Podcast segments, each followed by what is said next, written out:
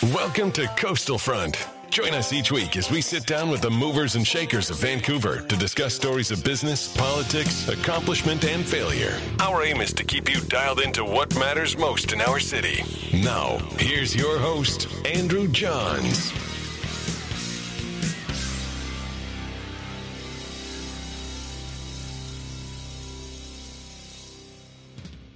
Great. Well, here we are with uh, Ed Quilty, uh, founder and CEO of uh, Aquatic Informatics. Have I got that right, Ed? You got it right. You banged it. Yep. Great, man. Well, we play we play some beer league hockey together, and I know you mostly for your hacking skills Yeah. and your uh, your grinding your wrist shot, block shots. Yeah. Well, I, I know you for your uh, hat trick and your legendary tweet without a shirt and Yeah. holding the cup. It was uh, it was a big moment this Yeah, past you year. know that that Friday night hockey that we play is pretty. I wish there were more scouts in the stands, but uh, there should be. It's that quality for sure. Yeah. Uh, but look, we're I have you here today because I want to talk about a, par- a topic that's really important to a lot of people, and I think you could probably uh, you know enlighten a lot of us because you work in the world of water. So uh, so maybe start off by telling me a little bit about what is uh, aquatic informatics. Yeah, so we're a software company, Okay. um, and we manage water information across the entire water cycle. So really, from raindrop through rivers, groundwater, um, through people, uh, factories, animals, farms, hydropower, and then back into the receive environment. Usually, along the way, it's uh, polluted or consumed, and then uh, cleaned up sometimes, Yeah. and put back into the, the environment. Okay, Yeah, so we collect, we've actually got customers in 60 countries. We've got 2,000 customers. wow, Many of them are municipalities or utilities who Yeah. are mandated with managing, you know, drinking water, cleaning it up, making sure it's safe, yeah, and um, and wastewater as well, making sure that the nasty bits that come out of factories and people and farms are cleaned up when they go back into the environment. Yeah. That's the intention, anyhow. yeah. Wow, that's really interesting. I you know I do a lot of business with municipalities across the country, and and I get the luxury of traveling across this country and. Um, I'm always amazed that with the um, amount of fresh water supply we, I believe, do have in Canada, where you hear these stories about some of these remote communities. Uh, like there's that one, um, forget the name of the, uh, the the the indigenous community up north la- last winter, and came out that they were been boiling their water for like five years. How does that happen? Like, how, shouldn't they have access to fresh water? Yeah, well, it's uh, as you can imagine, it's a complicated uh, story. So they'll have access um, sometimes to fresh water, but it doesn't mean Yeah. it's clean. And um, Oh, so know, there's a difference between fresh water and clean water. yeah, fresh water is is basically um, what you get in lakes and rivers. It's not um, you know salt water. yeah, So uh, it you know um, if it wasn't polluted, it'd be uh, uh, perhaps safe or likely safe for human consumption. yeah. But even in remote locations, you'll have um, you might have heard fecal coliforms uh, Okay. is a term um, that is um, you know where you'll get bacteria from animal feces. So Okay. it could be you know even a remote location. It could be a moose, it could be a bear, right. wolf, and that gets into drinking water. It can be uh, quite dangerous actually. Yeah.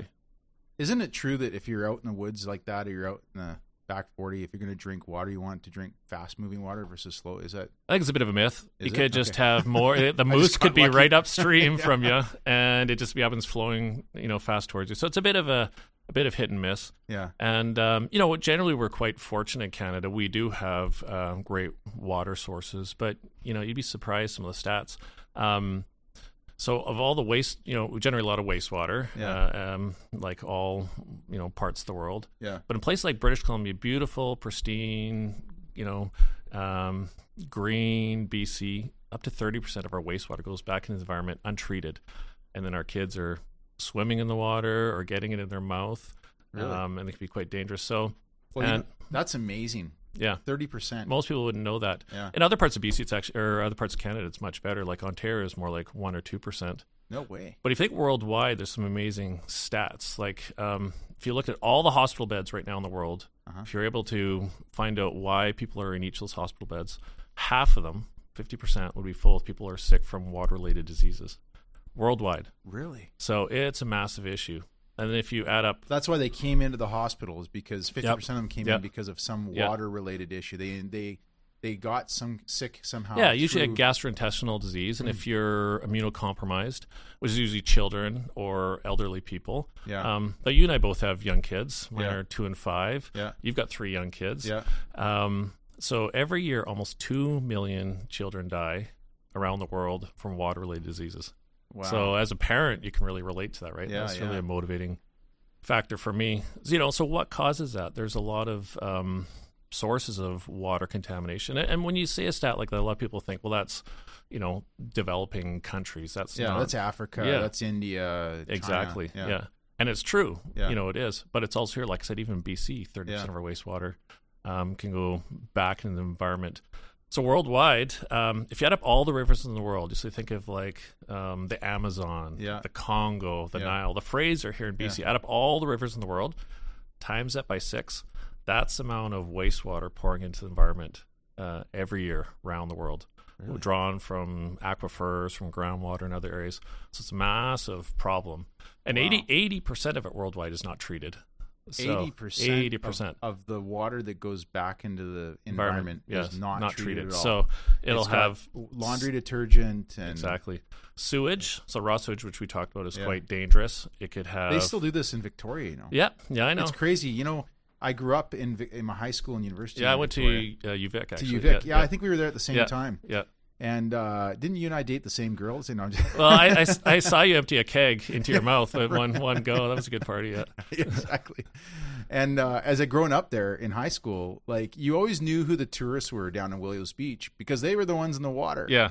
Yeah. Because totally. any locals would be like, "I'm not going in that water. That water is like full of sewage." Yeah. No, it's a big problem. So it's um, you know human waste, industrial waste. It can be have uh, like embalming fluids. It can have radioactive waste. Anything Wow. all the industries. 80%. Um, all sorts of cam- uh, pharmaceuticals. Yeah. Um, uh, lots of uh, nasty byproducts. Yeah, I've always wondered about like I my wife's uh, got a medical background, so she's always made a point of making sure any any extra medicines and things we we take it back to like the like Yeah. London Drugs Yeah, exactly. to to try and have it disposed of properly. Because imagine if people just throw their pills in the toilet, you know, and that gets down into the water system, and it's gonna do yeah. something to the Yeah, and, and the uh, wastewater treatment plants aren't really designed for um, you know taking that out before it goes back in the drinking Right. water.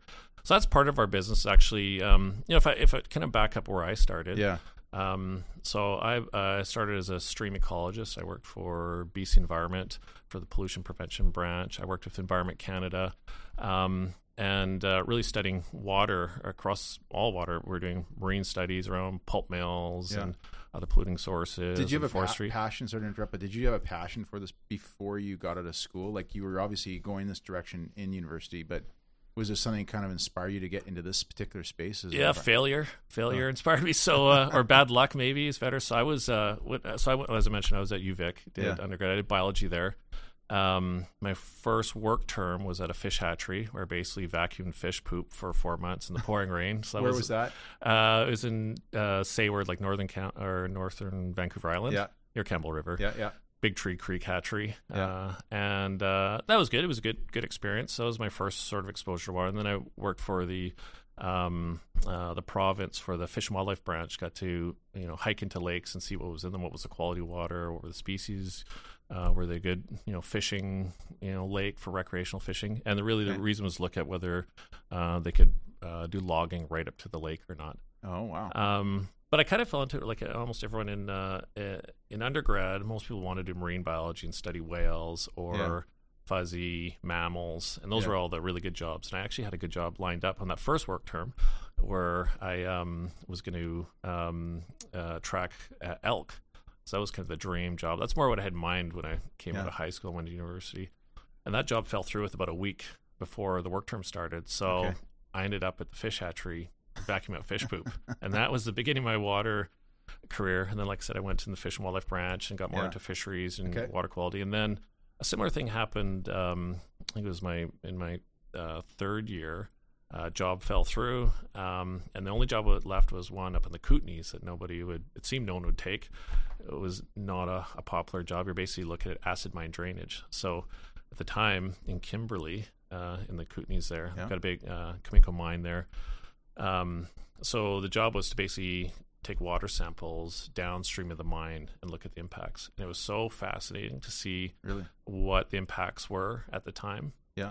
And uh, it's an aluminum mine, right? um, yeah, copper, lead, zinc. I think Copper, if, I, if, I, if I remember correctly. And Okay. um, yeah, it was just fascinating. So I really got hooked there, and Yeah. it was a bit of luck. Uh, um, like you know, you, you really don't go into the environment business or in water if you want to have a you know um, make a lot of money. You know, there's Yeah. obviously other measures of success, but to make money, that's not where you go as a Yeah. environmentalist. And if, if you did see me at UVic, I would have had a beard, a Mac jacket, Birkenstocks on, long hair, ponytail, like you know. You, yeah, you'd be hard to identify. yeah, I would different you- you different than I look now. Yeah, you'd fit you'd fit in with everybody else. Yeah, that's right. um, yeah, so it was, uh, um, yeah, I was passionate environmentalist, but wasn't thinking, you know, about, you know, 25 years later having a software company was n- not on my mind. yeah, But uh, wild. again, a bit of an opportunity as we were looking at um, impacts of industry in in uh, the Kootenays.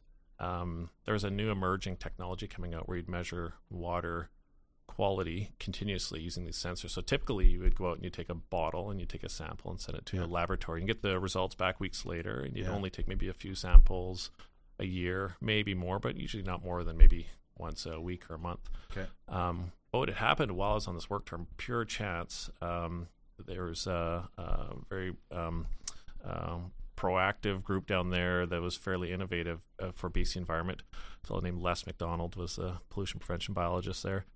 And they had ordered in the sensor that measures um, water quality continuously. So instead of sending the sample to the lab, uh, you can just put a sensor in the river and it just measures things like pH, temperature, dissolved oxygen continuously. Did this person actually build this equipment, or was it built? No, they purchased it. Okay. Um, and it was a technology that was emerging because it's, it's hard to put really sensitive electronics into a into a river that's freezes over, has boulders running down in it. You know, if you've ever waded across a, Yeah. a river, it's it's not a gentle environment. Yeah. Um, so it was, so I got my, a chance to install these sensors and play with them, and um, it was a pretty unique experience. I was like, wow, this is really going to change the way um, you know people study water and study the environment. Um, you know, it's sort of the equivalent of having an EKG Yeah. in the river, continuously monitoring, Right. versus going to the doctor once every two years. You know, it's really Yeah, different. sure. Or it's like a smartwatch. You know, Yeah, measuring your health. Instead of you know once a week checking your pulse when you woke up in the morning, now you got these smart devices Yeah. that are constantly monitoring your. Exactly. heart, yeah. So I was really excited by this. So Yeah, this is okay. going to be, uh, you know, having uh, been through a number of uh, these different roles and always finding it hard. We just could never collect enough information. You know, if people are, you know, withdrawing pollution in the middle of the night, we're probably as government workers we weren't out working, or if it was Right. Christmas Eve. and- Yeah. So it was hard to track down, and it, you know, it's a uh, live in Canada. It's a big environment. Yeah. Uh, there's a lot of space. So if you want to take a sample, you might drive five or six hours for one sample Right. um, or take a helicopter. So this was, I thought, would be a game changer. Um, so that led me down the path. as like, this is exciting. So I got really, um, you know, into installing these sensors, researching them. I actually went, took a year off and backpacked around the world. Yeah. Uh, which actually, we can come back to that later. Yeah. Actually, how it impacted our business later. But came back and got a job here in the Lower Mainland um, at the BC Environment Office in Surrey, helping manage this program. Where we're looking at the time the impacts of I don't know if you remember Forest Renewal BC program. Forest Renewal BC. Yeah, this was sort of in the Okay. mid '90s, where there was a bunch of uh, um, uh, forest stumpage um, fees were set aside to Oh, I remember this. Yeah. yeah, Yeah. to retrain people to do Yes. uh, remediation, Yeah. you know, environmental uh, remediation, etc., rehab. And uh, so I helped manage a project there. Uh, I was pretty young, but I got that job because I had this unique experience, Okay. and they were going to start using these sensors more. Yeah. So we started ins- uh, installing those and getting more and more and more information. And so you got remember before And what year is this roughly? this is ninety five. Okay. so Um, even though you get collecting real time information, it's probably because you didn't even have the internet at that point. Yeah. You're probably still having to go back and grab the data. right? Exactly. But So- your data uh, log is much much longer. Yeah, so exactly. So that we, we did actually get data through two ways. One, the more traditional way, or the way we typically did it, was we'd go out uh, to the site and hook up to the computer on the stream, so a data logger, and download all the data that had been collected since we were last there. It was usually four to six weeks we'd go out, so we have to clean the sensors, collect and, and download the data. And then we take that back to the office and try and process it.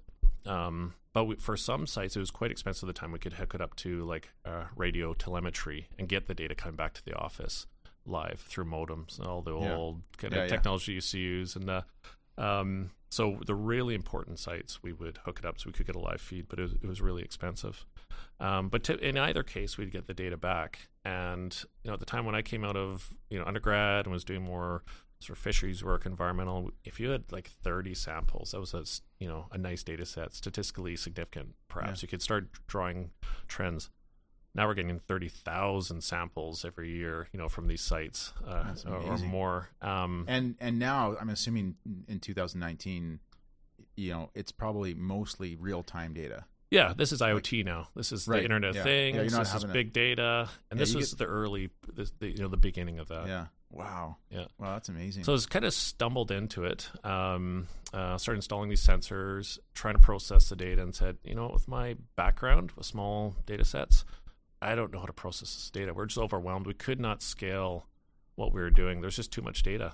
Just it was like the data rich, information poor. Yeah. Like we could not and your background's not computing Yeah, science, so to speak. It's, it's I used to vacuum fish poop. like that's my background, right? And so that was a bit of a stretch. So I was like, well, I'm really passionate about this, and I want to figure out how to solve this. So I actually went back to grad school to start a PhD at UBC, okay. uh, studying um, geophysics and electrical engineering type courses. That um, you know, those are the where the smart people are proce- used to processing high frequency data Yeah. continuous data sets. Use different different tools, completely different techniques.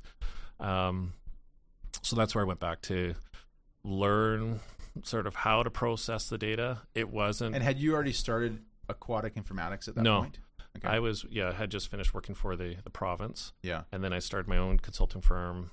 Uh, when I was ins- installing these sensors and manage them, called Okay. QA Environmental. Yeah. From that, went back to UBC, and uh, from that PhD work, spun out aquatic informatics. Okay. And so the um, you know the the goal was really to go back and figure out how to process it. I was just really curious. It wasn't to start a company. Um, it wasn't because I wanted to have a PhD and Yeah. teach or anything. Yeah. I you were just really passionate about Yeah. This this little world you were in. yeah, it was Yeah. like an itch I couldn't scratch. Like Yeah. I just really wanted Yeah. to figure out what was get it. going on in the environment, and it coming from an environmental background. I was just I was like, we're going to be able to figure out what's causing the problems. Yeah.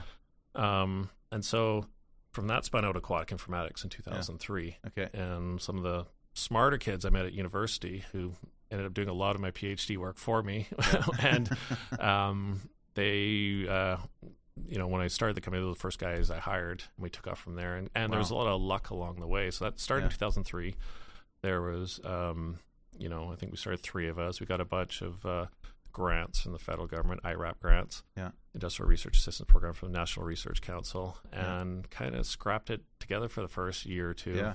and uh, we um, you know i didn't do i made all the classic mistakes i didn't do market research Yeah. you know I, there there were some solutions out there not in canada not in bc but you know if I had searched much wider i might not have started the company maybe Yeah. um, but uh, um, I just had to keep going, Yeah. and so we started processing data and uh, started selling the software to other um, um, uh, biologists and scientists that were working in, in BC mostly Yeah. And um, the uh, uh, BC Ministry of Environment, which was called at the time, Yeah. uh, was very supportive, um, and uh, you know allowed their offices to start using it, gave us good feedback. Um, and then we kind of got lucky. I, I joined the Canadian Water Resources Association, Okay. um, uh, the BC branch, and we uh, helped organize a conference here in Vancouver. We invited experts on this automated monitoring, automated water quality monitoring in particular, um, from the U.S. and, and Canada. And we had some um, some really big names actually showed up, uh, even though it was a small conference, but it was very niche sort of space. And um, we were introduced to one of the fellows, David Breyer, was, was uh, with the U.S. Geological Survey. Now, they're the world's largest water monitoring agency. They manage the entire U.S. National Water Information System. Really? So, millions of sites, billions of data points Yeah. um, for flood forecasting, for irrigation, for drinking water, you know, you name it, So, um, groundwater and surface water. So David Breyer was here, and he'd mentioned that they were going to bid for a particular modeling toolbox. Um, it was for converting water level into discharge or, or flow. Okay. And he said, "Oh, you guys uh, look like you're doing some you know cool stuff. You should look to bid on this." So we did, and uh, you know, it was a real stretch. There was like four of us at the time. This is the world's largest monitoring agency, and honestly, my logic at the time was, you know, when we're a real company, they might recognize us. You know, Right. let's say five years from now, they might recognize it. So, long story short, Get our name out there now, and Totally. five years though, maybe we'll be able to win some business. yeah, yeah, and we weren't even thinking. You know, we were really just doing work in BC at the time, Yeah. and uh, you know, there's a long story goes with that, but we ended up winning the project. And this is the classic startup. There's uh, I remember the guys in the team talking about this. Was about six, seven years ago, No, this was in uh, this is in 2005. 2005. There's Okay, so another 10 big transaction that okay. happened at that time Yeah. that that the guys in the dress like hockey dressing we're Yeah. talking about. So anyhow, they they were smart though. Like for reasons that are unknown to us, they they awarded the contract to us. Um, but they said, okay, we will pay you guys once you deliver and you passed all the testing.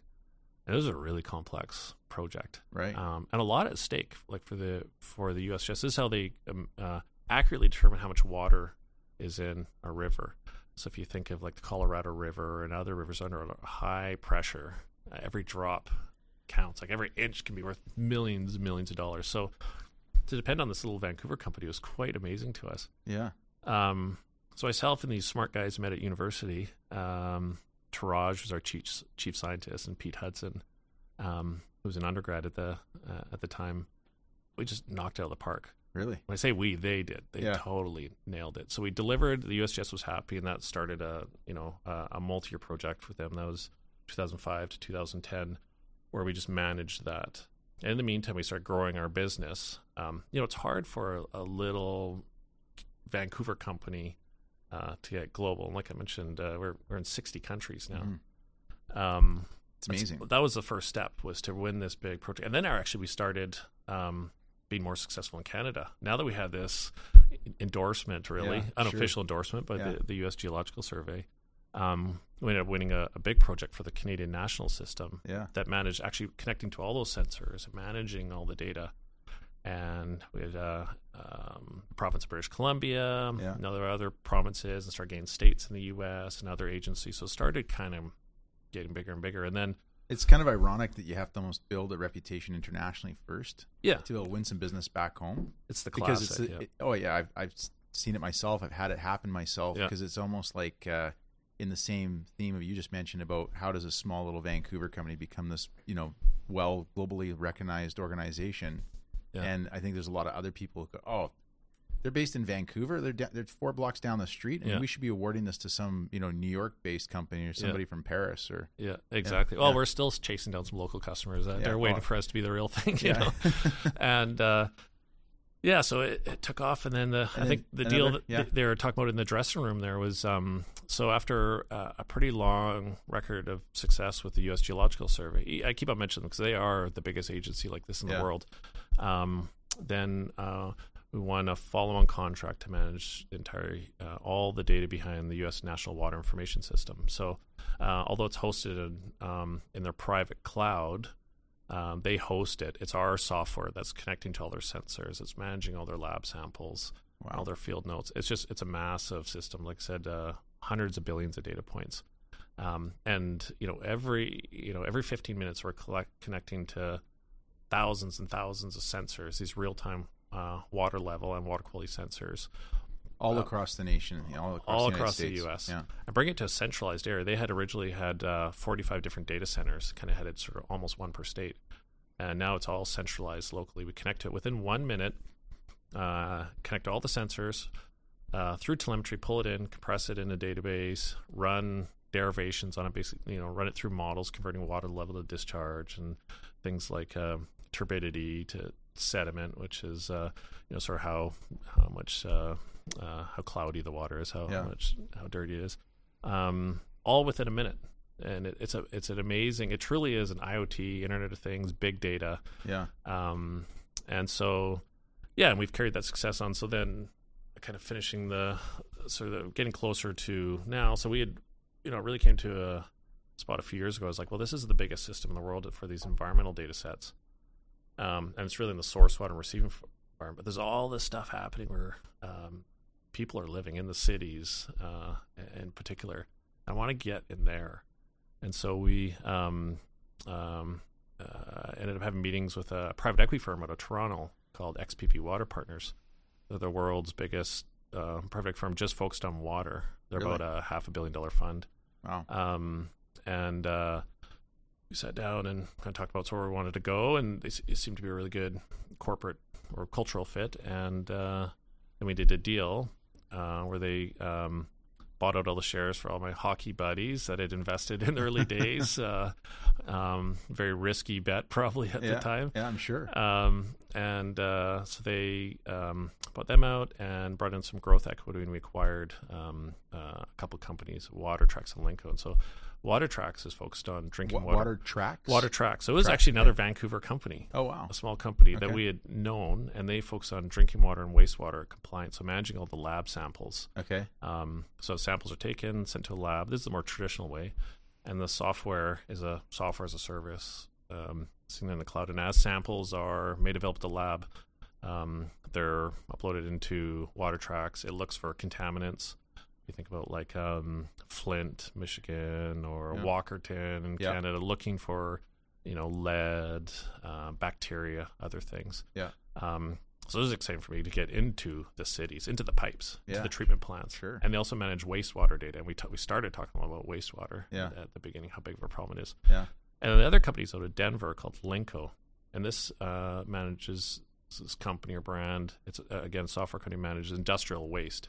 Um, so it's it's called industrial pre-treatment program. So if there's some type of industrial operation, they have to pre-treat uh, their waste before it goes into the utility sewer system. It's not made necessarily to handle radioactive waste or Okay. heavy metals. Um, and then they also manage uh, something called FOG, stands for fats, oil, and grease. So if you'd ever watched the news the last couple of years, it's pretty obscure, but uh, things called fatbergs, like in London. Did you ever hear about them? They're No. in the fat, news. Fat what? Fatbergs. So it's like if you think of all the greasy frying pans of the world dumping that oil down the drain, well, it plugs Yeah. up the sewers, which think, well, who cares, you know? Uh, but then that backs up uh, the sewers, and the raw sewage overflows onto the streets or into your basement, and it's quite dangerous. Really? So, um, so there's a program to make sure cities will have um, fats, oil, and grease compliance programs. They'll go around inspecting sites, making sure that they have grease traps to make sure that doesn't get in, and that those are pumped out and disposed of. Okay. Um, so that goes back to the passion about you know two million kids dying per year, sewage overflows, and what do a bunch of software new nerds? What can we do about you know a bunch of nerdy PhD propeller head? Yeah. You know, we don't put in treatment plants, we don't put pipes in, Yeah. so uh, trying to help manage this system, identify where the problems are, and you know it's estimated the um, uh, that there's a 1.7 trillion dollar gap between the uh, infrastructure that the, the budget that's uh, or 1.7 trillion Trillion. is Is needed? is needed to re, you know uh, replace the aging infrastructure in North America, and only about a third Just North America. just North America, and only I about thought you were about to tell me the planet, but No, just North just America. North America. Um, and a, only about a third of that is available. So utilities have a hard time raising. You know, if you're a new mayor coming in, you're not going to triple the water bills uh, on your term because you're not going to get back in, right? Yeah. it's kind of the classic sort of you know um, challenge that you'll have in politics, and uh, Yeah. and so the stuff doesn't get fixed. So uh, as a bunch of nerds, our idea is okay. Well, we only have a third of the money, so we just have to do it smarter. So what they'll do now with infrastructure, they'll go into a uh, uh, an area and they'll like um, close down a whole city block or many blocks, and you have seen this around Vancouver. And they'll do a major infrastructure project where they'll dig up the road and put in new pipe. Well, it turns out about seventy-five percent of the pipes they pull up are still good. So if you could just go in Really? and surgically replace what needs to be fixed, or go in and um, do maintenance, uh, find out where the fat fatbergs are going to Yeah. form, and um, remove those problems, then perhaps you could do it at a third of the price. And that's our mission as a bunch of software nerds, trying to help um, utilities run more efficiently. Um, so for a third of the cost, maybe some money Yeah. the budget they have now, they can Yeah. do a better job and replace infrastructure. Okay. You know, it's a little different situation um, in developing countries where they might not even have infrastructure, Yeah. And that's certainly another challenge we'd like to help out too. Yeah, yeah. Wow. Wow. What a great story. And uh, one of the things that caught my attention is how you said that if you hadn't done more market research, you might not have gotten, gotten this business. I think if there's Yeah. anything people can learn from a success story like yourself, Ed, is you know, I, I went to business school for my undergrad, and they taught you about doing market research and all this kind of stuff. And in my view, a lot of times it's a bunch of garbage. Yeah. In fact, sometimes the best thing you can do is is go in with a just a bunch of inspiration and, Yeah. and e- excitement, Yeah. and figure it out while you're going through it. You know, Yeah, for sure. There's a lot of things that make because sometimes people overanalyze. in my view. Totally. Yeah. Well, as you know, st- I mean, you're a business guy. You know the Yeah. stats like uh, um, less than five percent of companies make it over a million dollars in revenue. Half of them fail along the way, like in Yeah. the first year. So only five percent, and then to make it over ten million is, uh, you know, a, it's like half a percent. Yeah. So you know the the odds of making it are really small. yeah. yeah. And then if you're in an industry like water, it's even Yeah. smaller. Well, we're going to carry on this conversation about the success you've had, what your business is doing today, how many employees you have, you know, the kind of, and I want to get into some specific questions I have about things I've always wondered about water. And so I'm really excited to come back to with uh, Ed Quilty here in a minute. All right, here we are back with Ed Quilty talking about water. Uh, so, Ed, how many employees do you have today? Uh, we've got I think about 120. Okay. I th- say I think 'cause we just acquired a company last. Uh, well, we've officially announced it last week. Actually, a company Yeah. out of Florida Out of Florida. that Yeah. expands what we can do in in the water segment. Uh, it's a little bit of our strategy now since doing this. I mentioned XPV Water Partners. Um, part of our strategy of growth. Um, I also mentioned it's hard to grow in the water space. Uh, you know, quickly. Yeah. Uh, so we're, we are growing at a good clip organically, but inorganically, we're acquiring uh, smaller Yeah. software companies that uh, complement our our um, you know coverage of the complete water cycle. So this company we bought a couple weeks ago, uh, or announced it last week actually, out of Florida. They uh, they cover something you, w- I'm sure you will never have heard of. It's called uh, backflow prevention devices. Okay. So these are, you'll if, you'll start seeing them everywhere. There's millions of these around um, North America and worldwide, and they have to be inspected. This to make sure my toilet doesn't get backed up when my uh, yeah, your whole house actually. Yeah. So all your Right. toilets, um, and it, they're they're mostly the ones we haven't that uh, the software we provide is to help um, utilities inspect ones that are on property, private property, and they'll be like, um, uh, you know, at hospitals, at universities, at big towers. Yeah. Um, larger buildings have these big backflow devices to make sure that if pressure drops in the main system, that the water from that building doesn't flow back into the system and then go elsewhere. You could imagine it could have like once it gets into that building that's off utility property, they have no idea what's going on in there, right? No control. It Right. could be lead poisoning. Yeah, sure. There could be, um, you know, a lot of contaminants. So this, um, you know, uh, helps, you know, further our, our vision for managing all water uh, in the across the water cycle. And just to be clear, your business is about managing the data and the information, interpreting it in a valuable way, and then giving feedback to your customers. You're not you don't actually sell devices, install devices, manage those devices. We're a hundred percent software company. software. We do some really interesting projects. So we're so our customers are the ones that will, um, you know, they use our software. They're the ones managing the data, but we allow them to more efficiently manage that water information and automate processes. Okay. Um, a pretty cool story. You know, it's interesting. I mentioned that I took a year off and traveled around the world. Yeah. And, uh, and you said somehow that tied into your business. yeah. Yeah. So again, if you're thinking, you know, as a as an entrepreneur, you kind of think you're, you know, you tend to start where you're comfortable. Yeah. So I started in BC and um, had been in the U.S. a little bit. This is your backpacking ex- Yeah. uh, venture. Okay. So backpacking venture actually, uh, no, that's where business started. But backpacking Oh, venture, uh, me and three other guys just landed. First stop was Kuta Beach in Indonesia. okay. And we traveled around Indonesia and up into uh, Malaysia and Thailand and um, and then down to Australia. Um, and then later went to South America, traveled through there. So did pretty wide coverage. And if you put a map of where I traveled and that break here and where our, cu- our first customer side in North America, it's like perfectly overlaps. Really? And it's kind of like is there a reason for that? Yeah, I think I was familiar with those cultures. I realized Yeah. those people are just people like everyone else. They might have slightly different sort Yeah. of culture or language, Yeah. but, But I- they're all human bodies that need to live off of. same problem, same people, really nice Yeah, people clean water. everywhere, same challenges. So it kind of, you know, I felt like, huh, you know, I, um, you know, really enjoyed being in Thailand, and that was the Thailand Royal Irrigation District is one of our customers now. Wow. But a really interesting project is called the Smart Tunnel in Malaysia.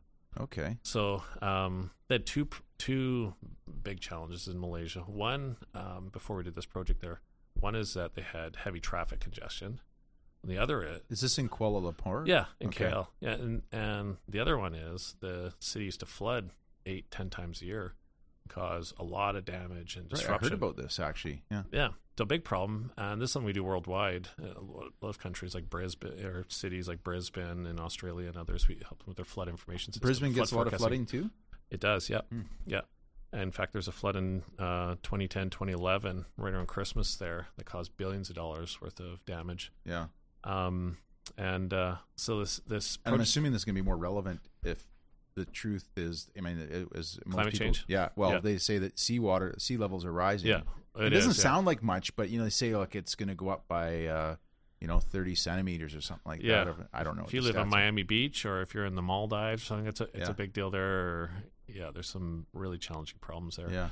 because of course people love li- living on the beach or in Yeah, coastal sure, areas, right? Where there's ports and Yeah.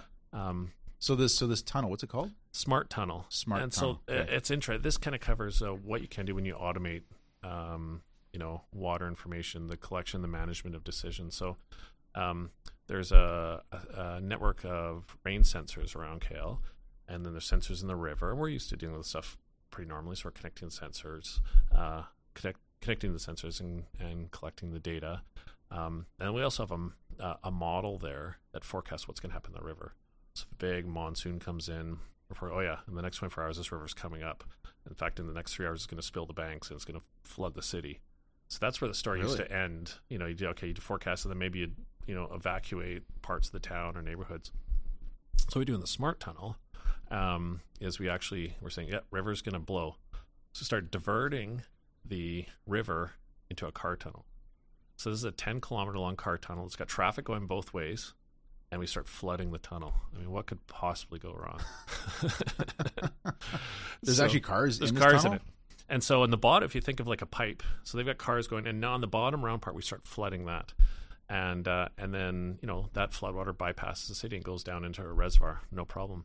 But then if the river is really rising, then you drop the gates, you evacuate the tunnel, and you flood the tunnel. It, it holds a tremendous amount. If you think of a That's ten, a amazing. 10 kilometer long tunnel, and so, So did you guys come up with a smart tunnel? we were part of the project. We do the software back. We Yeah. didn't obviously do the drilling, Yeah. and uh, we worked with a consulting firm that did Yeah. a lot of the kind of putting it all together. But we're the we're the software behind it, connects to the sensors and runs the model and does the forecasting and helps Okay.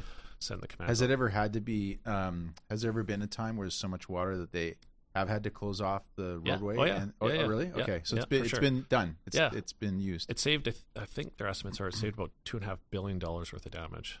That's unbelievable. Yeah, no, it's a cool project. And in Brisbane, we, uh, we've got a similar project and some others. So yeah, it's pretty diverse. Like I talked about drinking water, Yeah. in pipes. Um, I think about Flint, Michigan, and Walkerton, Canada. Yeah. Wastewater going into the environment, floods, hydropower, Yeah. uh, irrigation. You think California and Central Yeah. Valley. It's such a diverse um, space, and the water obviously doesn't care about boundaries and people No. and factories. So you, you to Takes do the path of least path of least resistance. yeah, that's right. Yeah. And so, I mean, you have to to manage any piece well. You kind of have to have all the information, and so that's Yeah. really our goal is to tap to tap into all that data, pull it together, make it make it useful. Wow. Wow. That's really cool. i all right. Well, let me dive in some questions that are just burning in my head right now. So, first one is, uh, as I mentioned to you before we started filming, um, my wife was the one who inspired me to start getting these reusable water bottles, and I take Yeah. this around everywhere with me regi- Yeah. religiously because I find that most airports around the world have filtered water. They do, yeah. So, you know, there's kind of three benefits. One is good for the environment because I'm not using plastic water. You also get gouged big time once you get through security. You That's know, right, like yeah. seven dollars for like a half liter of water, um, and uh, and it's good to stay hydrated when you're when you're traveling. Um, I do have a tendency to just drink as much as I don't like the taste. Yeah. Uh, and I'm, I'm not no knock against these wonderful communities, but like I, I find like the, the the water in Calgary and Yeah. like Toronto, Yeah. it just tastes really bad. I don't is it, is that reason that I don't like the taste No, because I'm just used to Vancouver's water and it also tastes bad. Like, do people that come from Calgary and Toronto to Vancouver go, man, this water tastes horrible? That bitter taste is Yeah. the hockey rivalry you're tasting. That's the is. pure hate for the Leafs and for the the Flames. Flames. That's what it is, actually. No, it's interesting to say that. So, um, you know, talk about water bottle companies like Nestle, for Yeah. example. They'll set up regional areas because people develop a taste for their local water. Right. So it's true. If people, you know, people from Toronto come here, like, oh, that Vancouver water is terrible. Do they really? Uh, Yeah, and or you know that's pretty universal. You go down, you'll find Yeah. some You water go to London, really chalky. England, you know, it's yeah, um, you'll have really hard water, really soft water. yeah, Chlorine is sort of a different part. that can be overly chlorinated, taste really chlorine. But I mean, just the water itself. If You forget the chlorine. Um, people develop different tastes where they grow up. So just because we love our water here, yeah. doesn't mean it's the best tasting. Are water. there any places in the in the sort of big cities around the world where like everybody goes there and goes, man, this water is truly horrible? Oh, I mean, there's so many like that I don't know. That's pretty much every city I go to, like Yeah. all the time. yeah, I mean, I think you know the t- the taste is obviously one. That's a bit more personal preference, but it's actually how safe is it? Okay, And um, so there's okay. So I told you about that uh, documentary. I don't know if you can pull it up, Ross. I think it was called Tapped.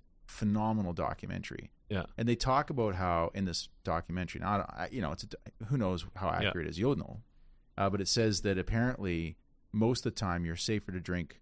You actually statistically are safer to drink municipal water yeah, that gets monitored all the time, like Yeah. an- as you were Yeah. describing Yeah. now, this constant monitoring. yeah, Than to drink like bottled water that if it comes in, especially the ones that come in those big big containers that Yeah. you put into the onto the water Oh, yeah. uh, cooler yeah, because sometimes if those are sitting for a year yeah, or half a year um, in, In the storage sunlight in the the, plastic, sunlight. yeah. the plastic. Like Yeah. apparently the levels of negative. is that what it's called? Tapped. Yeah, this yeah, is the, yeah, the trailer. I don't know yeah. if you wanted to, to listen to it, but Oh, we can maybe look at it in a bit, but Yeah. that's uh, yeah tapped. So so is that is is municipal water? I mean, is it good for to drink? Generally, it's safe. Yeah, I mean, Yeah. it depends where you're in the world. Wh- who's the top in the like? Who are the top three, four, five countries that you know? You pretty much know like, okay, if I go to this country, I can drink their water from any tap anywhere, and I'll be o- probably okay. Yeah, well, uh, you know, Canada, the U.S., uh, most places, it's certainly Western Europe, Yeah. Australia, New Zealand, you know, Commonwealth countries, European, um, and it's much wider than that. Yeah. Um, Are there any countries that are really off, like like do not, like for example, you see that those horrible images of all those plastic bottles of water in Haiti, yeah, and Yeah. like they're they're piling up on these rivers and yeah, stuff. yeah. It are there certain countries like that, like Haiti, where Well, you just don't want to drink? speak from the- personal experience. Yeah, yeah, personal, um, I, there's many countries I won't drink the water of the taps. Unfortunately, it's more. I'll rely more on the um, the bottled water as much as I don't like to. There's lots Yeah. of you know the, the like you mentioned the the plastic pollution and other potential contaminants, but generally much safer uh, in those countries, and that's why of course people when they go to Mexico they tend to drink it yeah, uh, drink bottled water. And if they drink tap water, it depends if you're in like um, uh, um, you know, some parts of Mexico. Yeah, you'll get really sick. In Yeah. other parts, it'll be just fine. And my in-laws depends. in the sun in the winter they, they they've got a place down in Puerto Vallarta, Yeah, and apparently Puerto Vallarta is one of two cities in in Mexico who've got some award. Yeah. where they're actually known for how clean their tap water is, and you Yeah. can just basically and Yeah. they've been there for like seven years now. Yeah.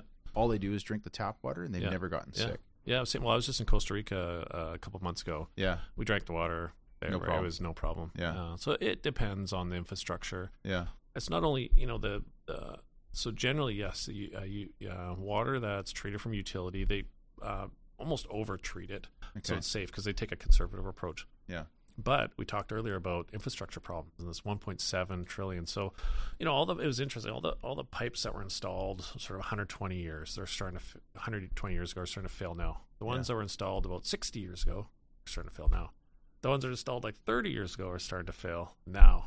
You know, it's kind of like that's is that because things are made now, right? things ma- things used to be made yeah, better giant, hundred years ago? You know, huge pipes Yeah. that were you know could uh, withstand a nuclear bomb. Basically, you know, it's like uh, just anything they made. If you think of the way they used to make cars or exactly. anything, fridges used to last forty years. Now You should they see last. my black and white television. That thing is still a oh yeah, monster. it just keeps working. Yeah, you might want to get a new one. I I, got don't six, know, but six channels in the dial. um, so so there's this big you know infrastructure problem. So there are Yeah. these pipes do fail, and about thirty percent of the water that utilities treat um, depends on the city, of course, but on average goes out uh, through leaky pipes. Uh, uh, you know, into the ground, and it can be contaminated, and so they'll and lots of stuff can grow on the pipe, so they have to put pretty high chlorine levels, yeah, but not too high because that, cause that can be carcinogenic. So it's Yeah. like it's they have you know it's a little tricky, but they generally do a really good job yeah.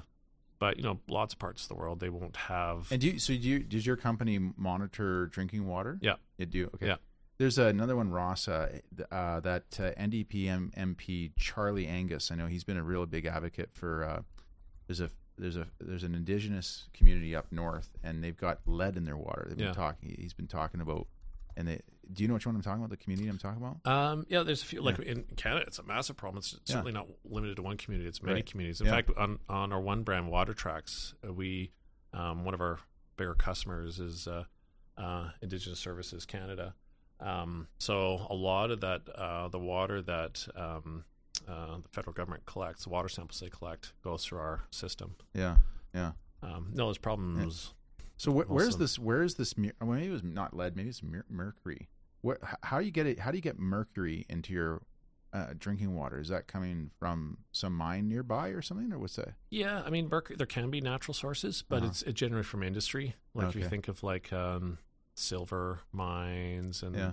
like other industries that use mercury. There was actually one in Squamish that uh, used to pour. I forget what it was. It was like I don't know, 100 kilograms of mercury a day into the into the uh, um, you know into the uh, Squamish Bay there. That's crazy. Um, it might have What- been know- less what- ten, but What for those that don't remember, because it was quite a while ago. What what happened in Walkerton? Walkerton's in Ontario, right? Is it southwestern yeah, Ontario? I yeah, think it was? exactly. Yeah, what happened there? Yeah, so uh, now put me on the spot for the numbers, but basically, uh, I think it was in the range of about 100 people died and a few thousand people got sick as from uh, E. coli poisoning. Okay. And so there were um, uh, two, I believe it was two brothers running the drinking water plant. And you can imagine you're a small town. You wouldn't be getting the world's expert water people to run your plant. So this is a challenge for all small Yeah. communities. It's hard to uh, afford the best technologies, and it's hard to attract the best people. So they had a, uh, you know, small town. Uh, it seems like the story was like these two guys um, probably didn't know what they're doing. Um, came, they uh, believe they um, uh, there is E. coli. There's E. coli detected in the water. And that's believe from they didn't fecal report matter. it. Yeah, Yeah, okay. uh, it can come from a variety of sources. could be like just chickens from a chicken farm. Yeah, it could be pooping and then- human, okay. could be, you know, a whole variety of sources. I don't remember Yeah. in the particular Yeah. case. It was, you know, as you know, it was quite a while ago. Yeah. And um, uh, yeah, they ended up not reporting. I believe is what happened. That there's these issues, and then then the And town got very sick, Oh, wow. and uh, yeah, uh, a number of people died, and a lot of people got sick. Yeah. it was a, a pretty brutal thing, and that forever changed the Canadian Yeah. water It was, landscape. big, it was brought to people. I mean, people be, started thinking about more. You see, you do a lot of municipalities. Yeah. How, how many municipalities in, in Canada do you have roughly? Uh, well, in, the, in North America, so most of our business is in the U.S. Yeah, sure. obviously a bigger market. Obviously, We've yeah. got about um, about fifteen hundred utilities or municipalities, Yeah. uh, and mostly in the U.S. Canada is probably in the range of maybe hundred or something. Yeah. Okay. Um, yeah. What What's turbidity? You mentioned that earlier. Yeah. So it's basically if you took a bunch of uh, soil and put it in the water and saw how it got cloudy, it's a measure of how you know dirty the water is, how cloudy it is. Yeah.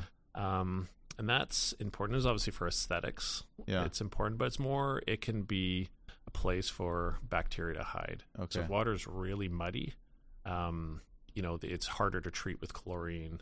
It kind of protects the uh, the bacteria like E. coli. Yeah. fecal, well, fecal coliforms more. Yeah.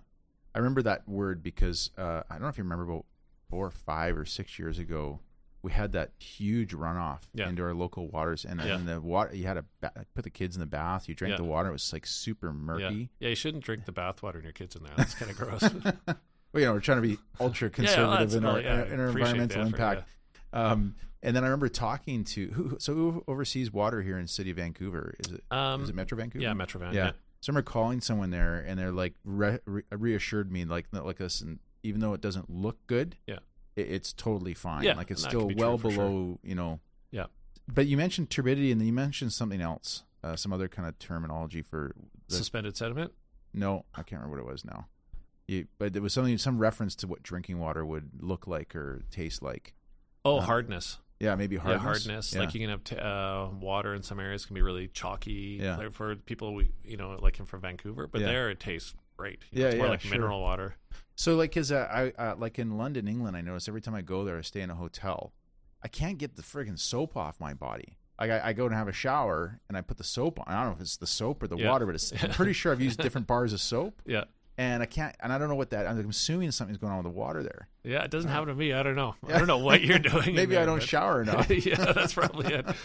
Yeah, you should shower more. Use soap more. So I mentioned earlier, I, I my folks, uh, my whole family lives in Victoria, and like it, they're well known for just dumping. Is it true they dump raw sewage out into the ocean? Right? Yeah, they do some treatment. Uh, I believe it's changing. Again, I we do most of our business in the U.S. So I'm Yeah. not, I don't Yeah, follow the local scene as much as I should, but I think they do. Um, you know, uh, um, uh, the first sort of level of screening. Yeah. uh, and but they don't do complete uh, treatment. yeah.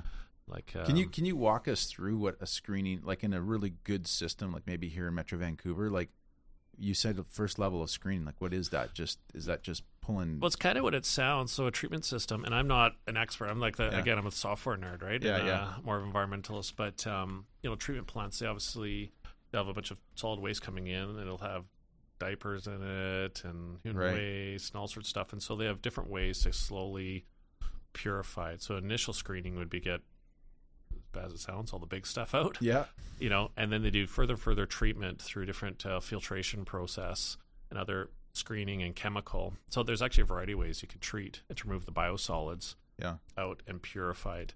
And you know, it obviously costs more the further um, you treat it. So um, you know, and you can do you know UV screening at the end or, or treatment at the end, and yeah, and then chlorination. Um, and I think Victoria for years had sort of their mandate was a bit more uh, the solution to pollution is dilution. Like just dump it in the ocean, it's gonna Yeah. you know disappear. it's a huge ocean. yeah. Um, yeah, and they're you know it's not the Yeah. solution. No, it's got to be fixed.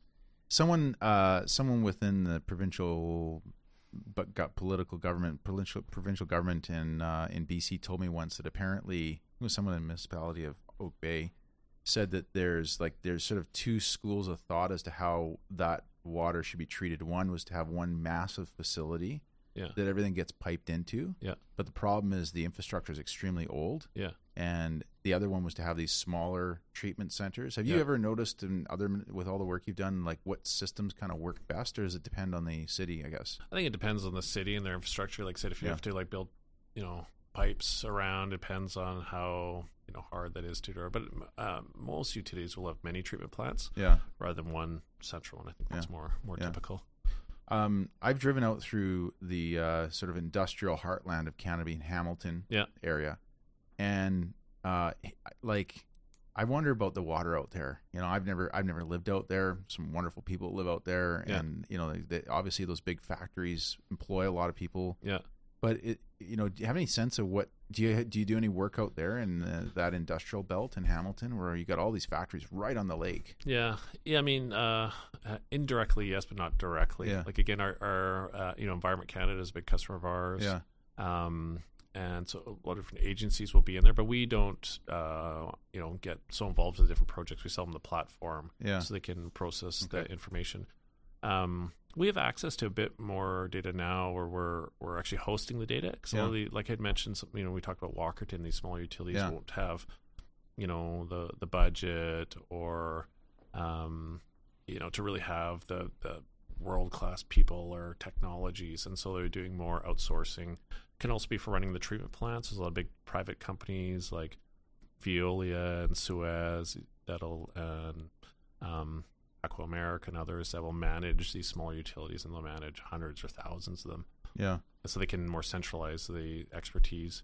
Um, and uh, that's happening on the, the digitization side too. So that's Yeah. what we're really doing. We're trying to modernize these Yeah. utilities that, where a lot of this information is kept on paper. If you think like in Walkerton, yeah, help digitize that, and you can send notifications out to multiple people and automate. yeah, Um, and so that's a lot of that's moving more to being uh, hosted by a vendor too, like where we can manage that their their information in the cloud. Yeah. It's, you know, more secure if they might not even have an IT department. yeah. That's a bit of a trend. Okay, you're you're collecting all this data, and you're probably seeing there's just a vast number of customers you have. Pick a sector, whether it's clean drinking water, wastewater treatment, or monitoring of water used for industrial purposes.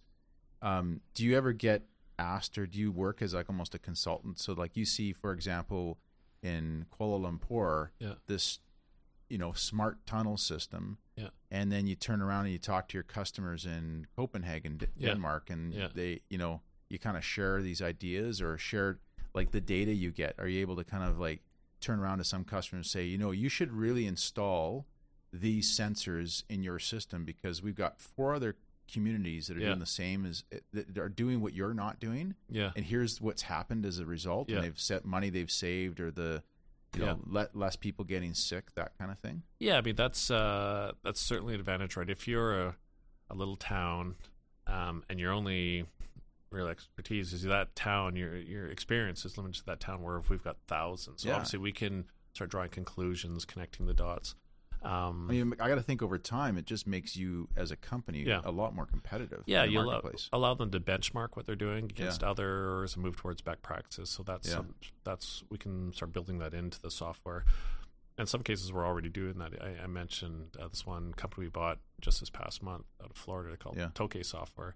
So they help um, uh, provide the software for these uh, uh, backflow prevention or cross connection devices.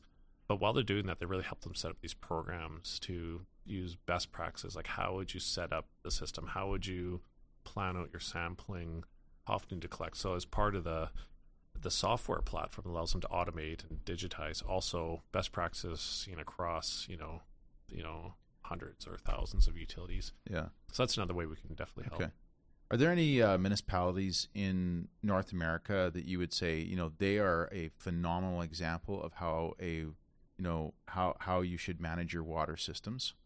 Like then you go, wow, these guys really dialed in, and it's not just because they got a bunch of money, but maybe Yeah. they're being smart with the way they do it. Well, there's certainly some utilities that are um, really innovative. Yeah, Um, like uh, who? Well, like DC Water is a, uh, uh, Washington D.C. Yeah. Um, I know the former um, general manager George Hawkins. Uh, they were so innovative, working with private industry, um, pushing the envelope, uh, taking risks, but within sort of safe, um, you know, uh, a bit of a safety net. They they really push it, and they run a really well respected utility um, that provide high quality end product, drinking water and Yeah. wastewater services, at, you know, at a at a at a good price. Now they went through a lot of challenges, like they did raise the rates, um, but they did a lot of marketing to the community, explaining why. Because a lot, as you know, a lot of people don't think about water. Yeah, I'll be at like a cocktail party, you know, the classic, and people ask me what I do. Like, that's a thing. That's why would anybody do that? Like, no one think they just turn on, turn the tap, and water pours Yeah. out, right? They flush the toilet, and it's gone. yeah, yeah, No one thinks about it. So, Yeah. um, to educate the public, yeah, yeah. you need to educate the public, and then you can start being more innovative. I think. Do you have any uh, Do you have any concerns about uh, where our planet is going as far as like the access to clean water for human population? Yeah, it's a massive problem. It's only getting worse. Like, Mm-hmm. uh, you know, uh, Is it because the supply is running out, or because we're not treating it properly, or it's not being recycled, or what, what's the? What's well, we have many forces coming at us, right? So we have Yeah. population growth. yes, You have um, developing countries that, as we know, they used to use less energy, used to waste less water and food, and they all want to f- live the yeah, they treaded lighter on the earth because Yeah. they didn't have anything. Yeah. they didn't really do anything. Yeah. especially the rural. Just you know, So exactly. So Okay. there, it's just you know, there's as people are um, moving into the middle class and up, we're creating more garbage, more Yeah. plastic, more pollution. Um, and it's not really turning around. And you look at um, uh, with climate change, uh, that's it's very hard for politicians to do much about it, right? yeah, Like we need to slam the brakes on now, but people just aren't going to do it, right? yeah, there's very few countries or politicians are brave enough to really take a hard stand yeah, because they probably won't get voted in again, right? We- Right. We, see it. in- Yeah. There's lots of examples right now where people will choose economy over. Um, You need a guy like Donald Trump who doesn't give a shit, but is actually a decent person. yeah, that's right. Yeah. Like, Yeah, if he cared about I the love climate, guy yeah. in the sense that he doesn't give a shit what people think, yeah. but he also doesn't. Because of that, he doesn't give a shit Yeah, about the anything. environment. Yeah, yeah, and, you know, yeah. It's like it's, Yeah. it's if it's not towards profits or for his own Yeah. personal gain. He had someone that just Yeah. took a hard stance. It should, certainly that'd be helpful. And there's a few countries that are working harder than others, but it kind of like one drops out that everyone's like, well, we can't economically suffer if the year can take advantage, and so Yeah.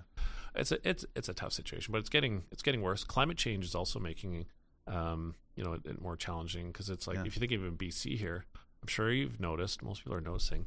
uh, the summer's a lot longer and drier. We're starting Yeah. to get water restrictions, Yeah. and we're getting often getting the same amount of precipitation, but it's just compressed into a really shorter period. So we get really wet Yeah. uh, winter. So that most of that runs off into the ocean, Yeah. um, and then long summers, and so then we, we drain through our you know, storage. So that's you know, and it, it varies where you're in the world. You know, it's different in the tropics versus Yeah. other areas, but so climate change is putting a lot of pressure. It's changing. So the infrastructure that uh, the utilities put in or municipalities, you know, 50 years ago or 100 years ago, were designed for a different climate. You know, I've heard some. I've even heard. Uh, I saw a report maybe last year or something that they're predicting, like here in Vancouver, that eventually, like not that far out, maybe 30 years out, our climate will be like San Diego here.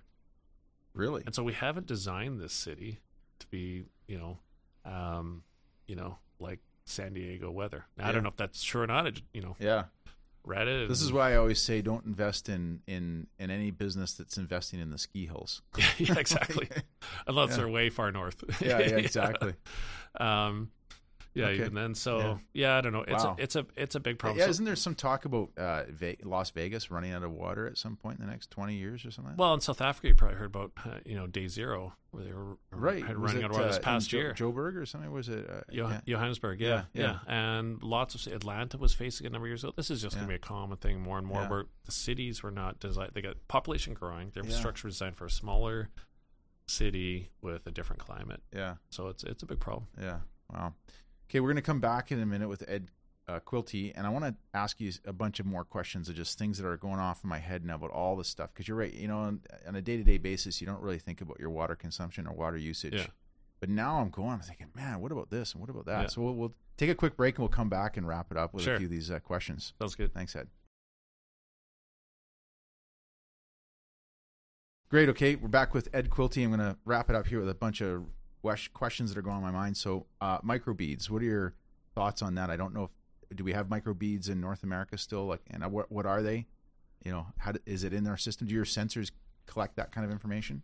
Uh, yeah. So I mean, plastics when they break down, which they do under UV and other, right? They you know turn into micro uh, particles, and that stuff just floats on the top. You know, sure, it's in fresh water, it's in lakes. If you think of the Great Lakes and others, but um, uh, you know, it's a big problem in the oceans, and then it gets consumed as food because you have these like you know uh, zooplankton and other marine species that'll eat them, and then larger fish eat them and birds eat them and so it goes through the ecosystem and then they'll uh, at times they'll starve because they feel full but they're full of plastic that they can't digest Crazy. Ma- massive problem so Yeah. it's getting a lot of public attention obviously um, you know for uh, finding ways to reduce plastic uh, Yeah. waste and packaging and I- I- straws and everything you know I had I had heard that they actually had microbeads in toothpaste. Can you look that up, Ross, to see if they? I'm pretty sure there was like this uh, Greenpeace type group out of Canada who was like trying to advocate that Health Canada um, re- regulate toothpaste. And sh- I'm, maybe I'm going way off. could be some kind of abrasive for the teeth. I'm not a Yeah. microbead No, no, expert, but yeah, I'm, yeah, uh, I think you that's what it was. I've I got think it was to opinions. help help kind of like you know get get the toothpaste working better on the Yeah. enamel of your teeth. I'm It's kind of like a scrub, like where you do those spa scrubs, where they've Yeah. sa- you know Yeah. sand or whatever. Is in it. yeah. You got something there, Ross? Yeah, it seems to be kind of a popular topic. So, I mean, Procter and Gamble here says that they're actually safe. That they're safe. Yeah, so they might intentionally put them in there in their toothpaste. Yeah, I think there's been a lot of talk about get getting rid of microbeads from toothpaste.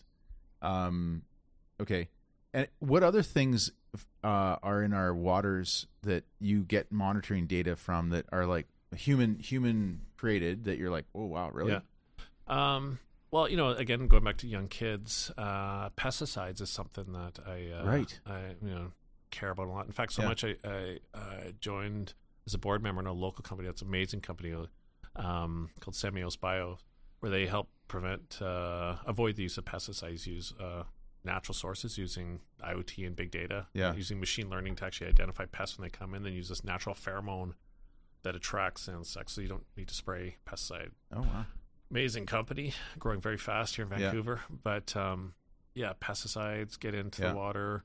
Um, See, I, I, I'm glad to hear that because I have a lot of a lot of my people that I know, like friends of mine, even a couple of family members who know have been passionate about you know or like local and organic agriculture and food yeah, like food systems and I'm I've been buying organic since it basically became a thing. It's been what 50 and people will say, "Oh, well, there's no proof that organic is more healthy for you than conventional." I've always made the claim that you know what, at the end of my life, maybe it's not, but I got to think that there's something really negative about the plantations that are growing bananas, for example. Yeah. Like I'm willing to Yeah. pay the extra 20 cents Yeah. per pound for organic bananas versus versus the the conventional because there are p- families with young children, many of whom are out in those plantations picking those things that are going to be exposed to those, Yeah. whether it's in the air or it's in the water system. Yeah, I think there is mounting evidence that it's a it's a big problem. I've seen Yeah. studies all the time now, Yeah. uh, showing how big of a problem pesticides are. Yeah. Um, yeah, there's you think all the waste, all the industrial, uh, Yeah. so many things getting into our water, Yeah. and then we end up drinking. What what about? Do you guys ever do any like? So there's. I was thinking. I mentioned earlier about uh, the Mount Polley mine that was owned by Imperial Metals here Yeah. in BC, Yeah. and they have a when they when they mine, they have what's called a uh, uh, Tailing ta- pond. tailing pond, Yeah. and it and it broke, and this thing was leaching out all sorts of nasty stuff. Do you guys monitor the the water around those areas, or do you how does do you guys ever get involved in these kind of events? Yeah, so certainly our customers do. Again, we're Uh-huh. a software platform, and we've got thousands of customers around the world using Yeah. it to monitor things exactly like that. So looking at the the flows above and below, um, they can look at levels in the uh, tailings ponds, Yeah. um, flows in and out. They can look at the water quality. They can look at the permitting requirements around the river. Are they meeting the per- permitting Yeah. requirements?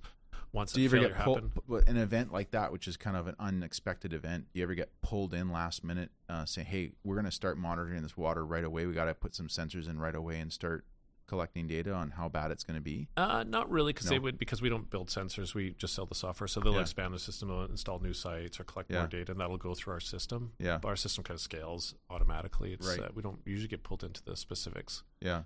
Uh, yeah. Is artificial intelligence something that's on the horizon in the data analysis that you're doing, or is it already part of your business? Oh yeah, I mean, it's amazing. I mean, if, if, uh, I go to this event in uh, in August every year called Singularity in San Francisco. Amazing event, a lot of machine learning, some of the, you know, looking at the predictions of like self-driving cars Yeah. and uh, forecasts are uh, things are happening much faster than any of the sort of the, the government forecasts. But in our space, it's really it's it's I believe it's prime for machine learning. You know, I talked about how there's um, a real uh, specialized expertise required to run these uh, to keep us safe to run these treatment plants, drinking water and wastewater, to manage all environmental data, um, and so much data coming in. Going back to how I you know started my career, overwhelmed with data, trying to automate that. And machine learning is perfect for that, for connecting the dots. And if you have Yeah. a lot of data set from different cities, you can start Yeah. you know, uh, connecting dots, predicting trends, automating, um, you know, uh, predictions of what are going to happen, telling the crews where they should go. Yeah. You basically take all the data utility has. We're doing some Yeah. pilots right now um, where you look at all their, uh, you know, uh, asset management, all their pipes, all their pumps, all their treatments uh, stations, all the climate data, rain, river, groundwater, Yeah. all the information in the, in the city. Lab Labs pull that together and just let the machine learning spin and look for interesting trends. And it's super amazing. And are you are you able to look at that work you're doing now, bring it back to your customers, and actually see how customers are able to either cut costs or do better job of managing their their water? Yeah, so both is Okay. the hope. So that's the pilots we're running are really looking at. Um, one of them we've got four going right now, but one of them is looking a bit of a new passion of mine, sewage. Yeah. Which I would have never thought would be a Hey, real passion. That takes mine. you back to you know pump, pumping fish poop. Yeah, exactly. I think you're right. like- I think that's where it came yeah, from. Yeah, Um, and so we're looking at, uh, like I said, there's trillions of gallons of sewage just in North America Yeah. pouring out to the environment through overflows and storm will hit a city and the city's not. this is built. part of that stat you gave us that Yeah. seventy percent of the world's water goes completely untreated. Yeah, eighty percent. Yeah, or eighty percent. yeah, and and so you'll have a city that will just be overwhelmed by a storm, or they have a failed infrastructure, a pipe gets blocked, or a pump fails that's pumping the sewage around, and it flows out, and then people get sick, um, or the environment, you know, is is polluted, and so using machine learning to collect all this data and trying to predict where these things are going, they're they're quite hard to predict. This could be as simple as like someone throws those, you know, uh, flushable wipes. They're not flushable. They just they they'll go down your toilet, but they'll block the sewage, and then they'll call back, uh, you know, uh, uh, a blockage, and then it'll overflow. And there's lots of other things that a pipe could collapse, like I said. So Yeah.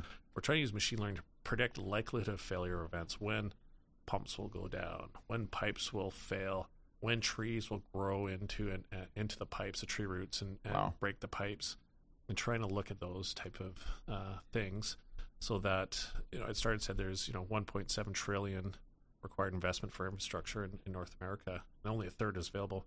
With machine learning, I think we can be really efficient and hopefully do it for a third. So we can make those investments, do very surgical replacement of pipes, Yeah. surgical management. Uh, so sending crews out to very specific places at the right time, Yeah. replace rather than just doing it the old way is not working. So Yeah. yeah, machine learning, and there's lots. You sound to me like the radiologist of the doctor fields, where you know their job is to kind of now go in, analyze a a human body, Yeah. and instead of like you know if someone needs a bypass surgery, you're going to be able to dial in exactly where you're going to go before you even cut the patient open. Yeah. because you're mentioning earlier that some of the pipes that get what was it seventy percent seventy-five percent They get still pulled up. life in them. Yeah, There's still life in them. Yeah. And so hopefully, okay, that's really that's yeah. interesting. And there's a bunch of other applications we're looking at too. But it's it's such an exciting area 'cause there's so much data. yeah, and most of it has been in silos, untouched. Like less than one percent. It's about half a percent of all data uh, is even been used for anything. yeah, So we've collected more data in the last two years than all of history. Uh, Really? About ninety percent of utilities, I think it's about eighty-eight percent of utilities don't have a data management system that to really manages data properly, wow, and only half a percent of data is even being used. And so, of, course, we're not doing the things uh, managing the systems as best we could. Yeah. Wow, that's amazing. You're you're clearly an entrepreneur, despite you kind of uh, you know saying, "Well, I, I was just a biologist." It's very obvious. Um, and you suggested you could give some recommendations. I mean, you've you've only I'm I I mean I like to think I'm young. You're you and I are about the same age, so you still got lots of, ahead in your future. But up to this point, what are some of the things that you think got you to this level of success? Um, yeah, grittiness I think is big. I mean, Yeah. I, I was like a lot of you know entrepreneurs. Like I came from an Irish immigrant family, Yeah. an immigrant Yeah. story. Um, that gives you ability to you know take risks. I think Yeah. you do know that risks aren't really that big. We've got a pretty nice safety net here in it's Canada in particular.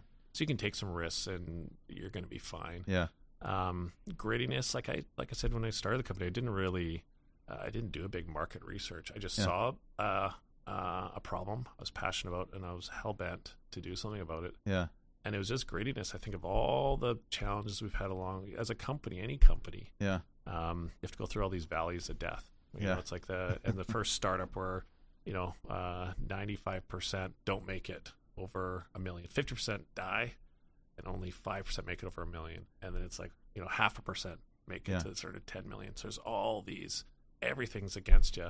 So I think the grittiness is really important, and then you know team. Uh, I you know people say, well, you guys are a tech company, big data, IoT, machine learning. We're we're a people company. yeah, So I think one of the things I worked hard at was uh, um, trying to find the right people and a really good, you know, process for growing them, and you know, getting good coaching and training and a lot of continuous learning. I go to MIT every year yeah. for school. I'm actually head, flying off tomorrow, Okay. um, and that's a, a big part of our company is we want everyone to be best in Yeah. the world, and they don't have to start out that way. What kind of things do you do to support your your employees?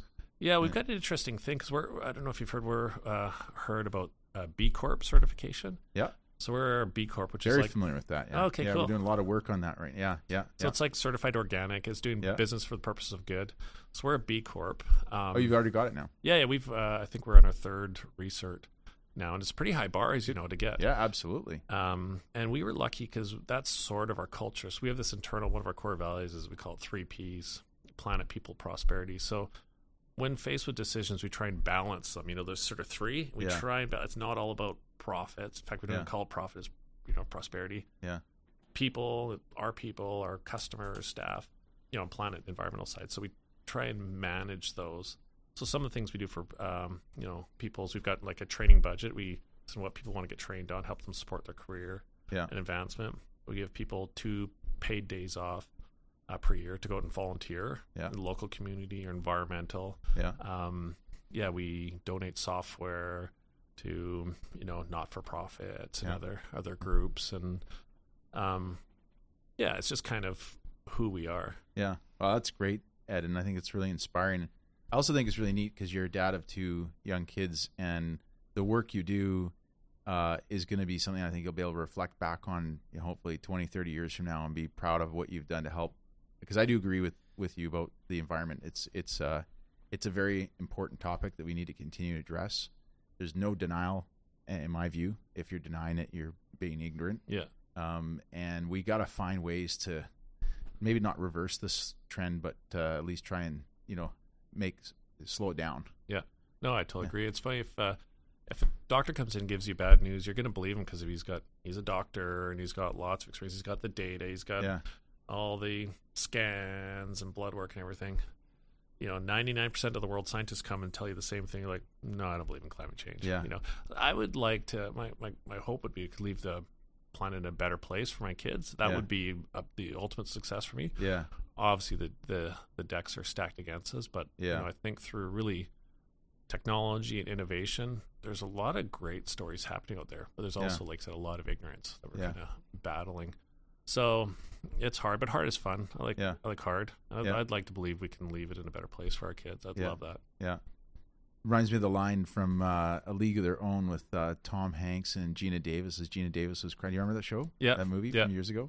And she starts crying, and Yeah. he's like, "Why are you crying? There's no crying in baseball." exactly. And she says, "Well, it's just too hard." And he's like, "It's supposed to be hard. It's the hard that makes it good. Yeah. If it wasn't hard, everybody do it." yeah, Yeah, yeah, I totally agree with that. yeah, yeah. Uh, a couple more questions before we wrap it up because I just they're just one items that are on the top of my mind now as we, as we've been going through this.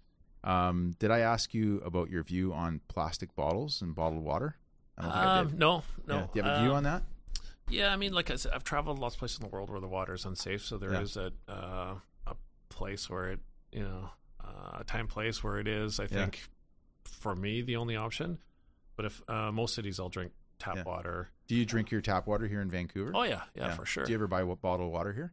Uh, no, we drink tap water. We've Yeah. got a we've got a, fil- a filter in our fridge that Yeah. I change pretty um, religiously. But uh, Oh, okay, You know, so you have a filter. So, so do you? What, th those companies like Brita? Do you do you, you do that? Like, no, what- we just I just replaced the filter. It's more for taste. It's a charcoal filter in Oh, our, I see. our fridge. Yeah. Um, Where did you grow up? salmon arm. In Salmon Arm. Yeah. Does the water taste different there out of the tap than here? A little. It tastes different everywhere, right? Yeah. A little different everywhere. Um, there are a lot of places where I go, like same thing on Lennon. It can be somewhere like I'm heading to Boston tomorrow Yeah. morning. I Yeah. know I don't like the tap water there. I'll turn it. I don't even want to brush my teeth with it, but you know, You will. you will. We, what, where do we get our water from here in Vancouver? It- you live in in West Van, Yeah. and I live over near UBC. Yeah. Are we drinking the same water? Yeah. We are. Where is it from? Yeah. Um, well, generally it's from the same area. There's three reservoirs there, Okay. and Where are they? Uh, on the North Shore, like Okay. they're all like uh, you know Capilano and and Seymour. You've probably been up there, Yeah. like yeah. um, You kind of see it when you're going uh, up the gondola or down the gondola. yeah, Grouse, exactly. Grouse Mountain. Yeah, there? Okay. exactly. Yeah. So those are our reservoirs. Uh, they're protected. They're in a parquet. We're pretty uh, lucky. And then those water sources, most of the lower mainland, out in the valley, they actually use a, uh, Norrish Creek out sort of in the Yeah. um, Maple Ridge area. But uh, and then within the city, some areas will get more of one reservoir than the other. They'll do some blending, I believe. Yeah. But uh, generally, we it's from the North Shore Mountains, all of us. Okay. So we're Is really there, lucky. Is there fluoride in our water? Um, good question. I believe they do that. That's something that's been pretty standard in Canada Yeah. for a long time. Do you mo- do you guys monitor that? Is that one? can of be things? yeah anything anything. Uh, What are uh, your view on views on having fluoride? I know my wife; she's a dentist, so she's Yeah. a big pro on that. Yeah. But what are your thoughts on fluoride in the water system? Yeah, I'm not very uh, um, informed on it, but I'm Yeah. I'm kind of the same. I've I've been supportive for the, the teeth side, but I don't. I know there's uh, um, you know some views that it's n- not a good thing to add, but I don't have a strong. I'm actually I've been fine with it, Yeah. but Yeah. uh, yeah. Are there any uh, major cities that you would go to in this planet that you uh, that you would drink the water that is not in what like, it's called North America or West, like any in like Asia or South America Oh, or yeah. Africa that you would go, yeah, you know, I'm I'm good with drinking their water. I'd probably do a bit of research getting there, but like I said, it was in Costa Rica. Yeah. that's kind of in Oh, you mentioned that. Yeah, most of. Latin America, I probably wouldn't drink the Yeah, water. yeah. Uh, including down through South America. I've been through. Do you have your own little water testing device when you go into hotels beforehand? No, I should though. I, I'm getting there. I would definitely like to. That'd be pretty cool, actually. You Yeah. could sell that on uh, the home shopping channel, if that or eBay or yeah. Amazon. Well, there are uh, uh, sensors coming out now for doing, um, you know, uh, residential. residential. Yeah. that are pretty cool, pretty sophisticated stuff. I'll definitely get those as those yeah, come on. yeah, that's cool. Wasn't it? Wasn't there? I also heard about something in in I think it was in India. There's like this new simple way for people to clean their water at sort like at uh, final like little where. Mhm. So they're getting dirty water, like tap water. I don't call it dirty, but the Yeah. tap water is not Yeah. sure, and they don't have to boil it. They use they run it through some kind of filter. Those kind of things exist. Yeah, so actually, a really effective way, uh, not completely effective, but quite effective, is using sand. So sand filtration, even Lower Mainland here, they'll put our water through.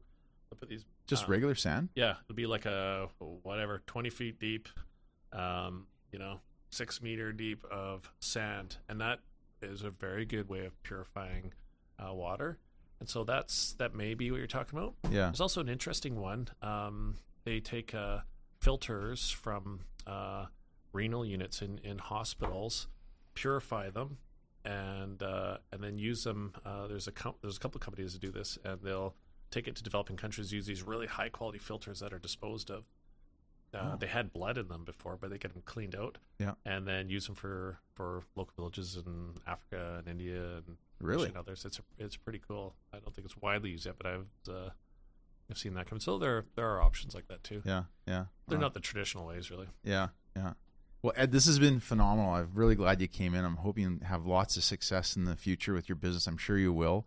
Yeah, thanks. and maybe we have you come back like a year from now and tell us about all the other cool status you're collecting over the next. yeah, I'd be happy to. You said you said in the last two years you collected more data in the last two years than you ever have in. Well, Yeah. worldwide, we've collected more data than ever. But last two years, so our, our company's growing fast. We've acquired three companies. Yeah. We're managing more data, water data, we believe, than any other company in the world. Yeah. We're a little Vancouver company Wow. Good for trying to you. get bigger. That's awesome, man. Yeah. Well, congratulations and thanks for coming in. Yeah, thanks. Thanks, Ed. All right, thanks. Appreciate it, bud. See ya.